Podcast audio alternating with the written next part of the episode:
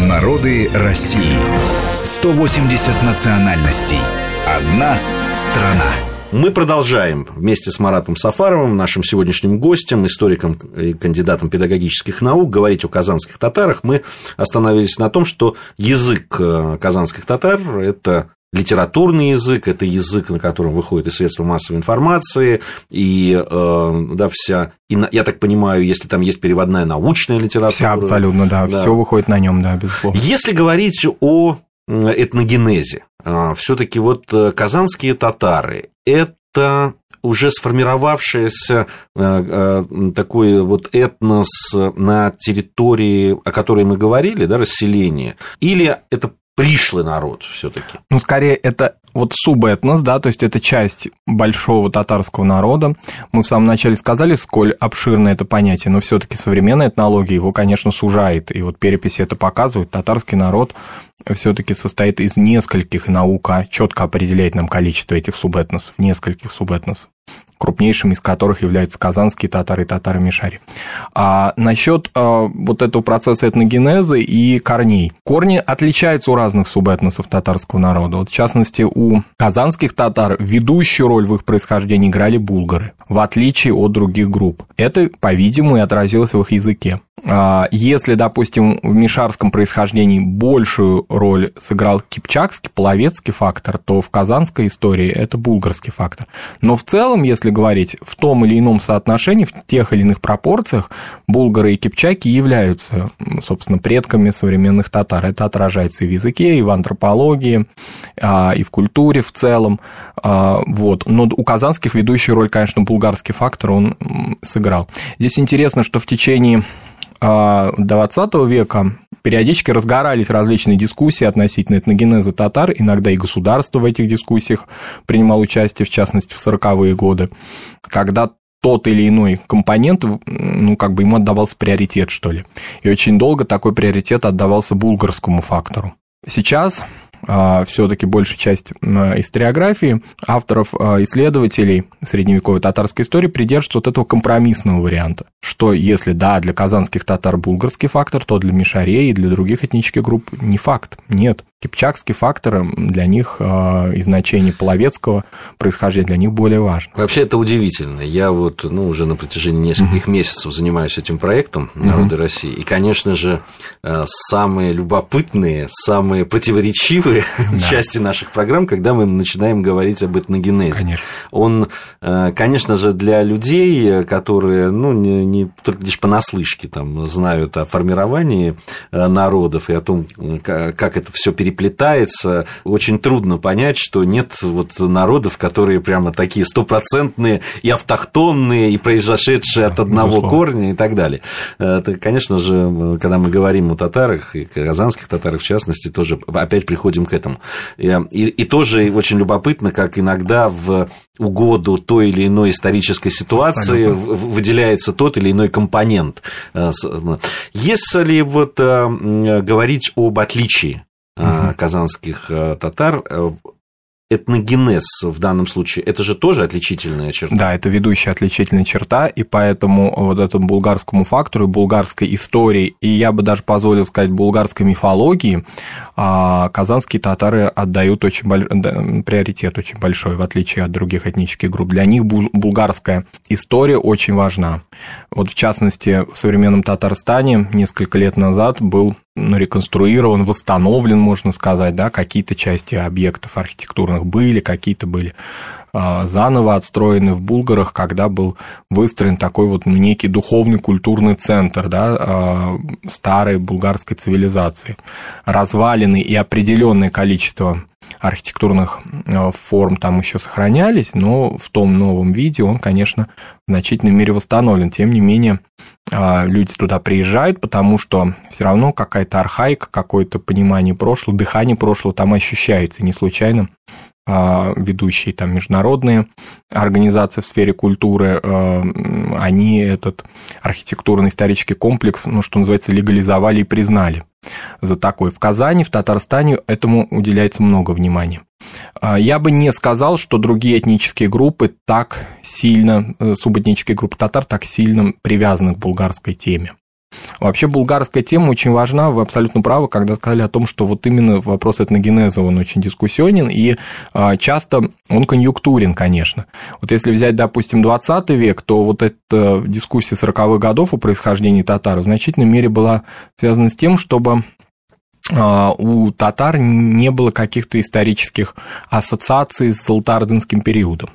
И поэтому специально в конце 40-х годов были сформулированы такие некие концепты, можно сказать, которые были посвящены исключительно булгарской теме. Булгаристская теория была признана канонической.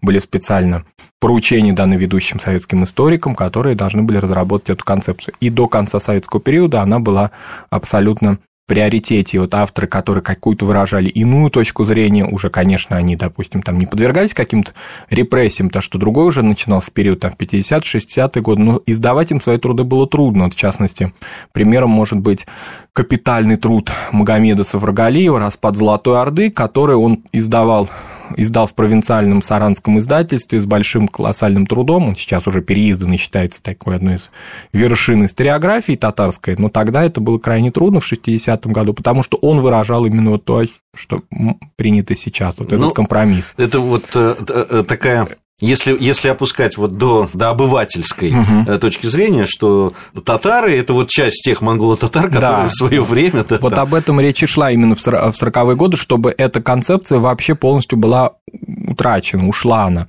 И там получалось такое интересное, интересное такое противоречие. С одной стороны, официальная историография всячески препятствовала хоть каким-то связям и взаимосвязям и параллелям с монголо-татарским периодом. С другой стороны, когда я разговариваю с пожилыми татарами, ну или среднего даже поколения, все они говорили, что одним из самых таких негативных в их детстве эпизодов а может быть и одним из единственных даже негативных, таких самым крупным, ярким эпизодом был, а, были школьные уроки о монголо-татарском нашествии. То есть, с одной стороны, историография это отрицалась, с другой стороны, на уровне школы или на бытовом уровне они сталкивались иногда с тем, что их ассоциировали с а, монголо-татарами. Современная наука считает иначе. Безусловно, ордынский фактор очень важен. Безусловно, татары и Орда, Золотая Орда и, как сейчас принято говорить, постордынские государства, то есть те татарские ханства, которые образовались на обломках Орды, к татарам современным имеют прямое отношение. Это отрицать э, невозможно, это очевидный факт. Но, собственно, монголы, пришедшие с войсками Чингисхана в 1223 году на Калку или тем более Батыевское нашествие к современным татарам, конечно, не имеет отношения, потому что это совершенно разные этносы. И смешение вот этого такого словосочетания монгол-татары, оно вот для многих сейчас, на мой взгляд, это уже ну, не так актуально, что ли, потому что мы все-таки живем в другом объеме информации, нет какой-то единой точки зрения на монголо-татарский а, период, как его да, называют условно. Сейчас, мне кажется, это уже не, не является какой-то травмой для человека, но тогда в условиях а, единственно верной какой-то исторической точки зрения на этот период, вот они вспоминали. Я это не от одного человека слышал, очень от многих и в Москве, и в Татарстане. О религии давайте поговорим. Казанские татары. Э, ну, в основном мы знаем, что основное население это мусульмане, угу. но какие мусульмане, отличаются ли казанские татары от других татар здесь? Вот если брать булгарский период, то, собственно, в булгарский период и был принят ислам предками казанских татар. Он был принят, ну, такую цифру всегда называют в литературе в 922 году, когда посольство а, Ахмеда ибн Фадлана а, арабское посольство прибыло в Булгарию и, соответственно, а, предложило принять мусульманскую религию. Именно вот, как мы знаем, в этот период в Поволжье и на территории а, Древней Руси вот именно происходили вот эти выборы религий. И на Руси этот был период примерно в это время, и хазары в это время принимают, хазарскую верхушку принимает иудаизм, например, да, а булгары приняли ислам. Ну, вот этот период, он и стал рубежным. Собственно, с этого периода предки казанских татар повернулись в сторону вот, арабо-мусульманской цивилизации, и в культурном смысле, по большому счету, вплоть до 20 века они были ориентированы на эту культуру.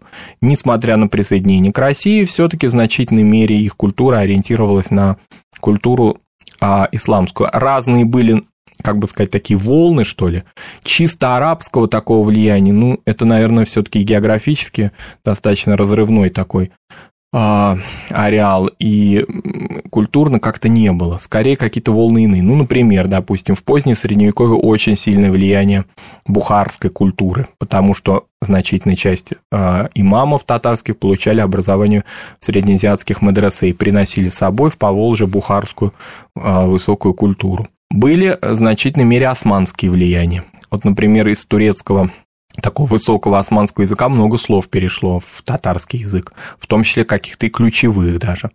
А, вот такие волны определенные были. Что касается вот таких уже сугубо религиоведческих вещей, то татары, они мусульмане, а и казанские, конечно, тоже, сунниты, принадлежащие к ведущему суннитскому направлению в суннизме, ведущей школе религиозно-правовой ханафитскому масхабу.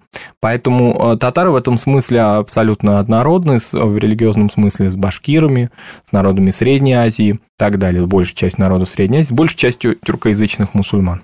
А, и это, конечно, наложило огромный отпечаток на культуру татар. Даже нельзя назвать какой-то отдельный элемент, где бы этого было в меньшей или большей степени везде, начиная от а, пищевых запретов, кончая вещами, которые связаны с а, ментальностью, конечно, с брачными отношениями. Да, да, с семейным, семейным кодексом. кодексом, безусловно.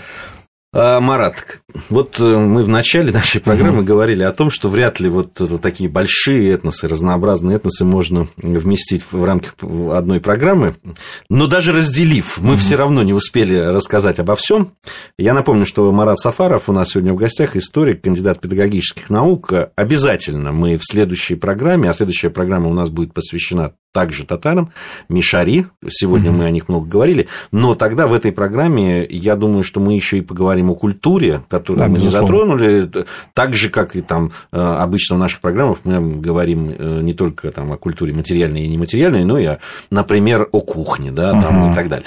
Спасибо огромное. Спасибо, в следующей программе мы с вами вновь встретимся. Марат Сафаров, историк, кандидат педагогических наук. На этом э, наша программа завершена, но обязательно через неделю мы вновь выйдем в эфир и расскажем вам о еще одном народе, который населяет нашу страну. Мы разные, и мы вместе. Народы России. Программа подготовлена при содействии исторического факультета МГУ.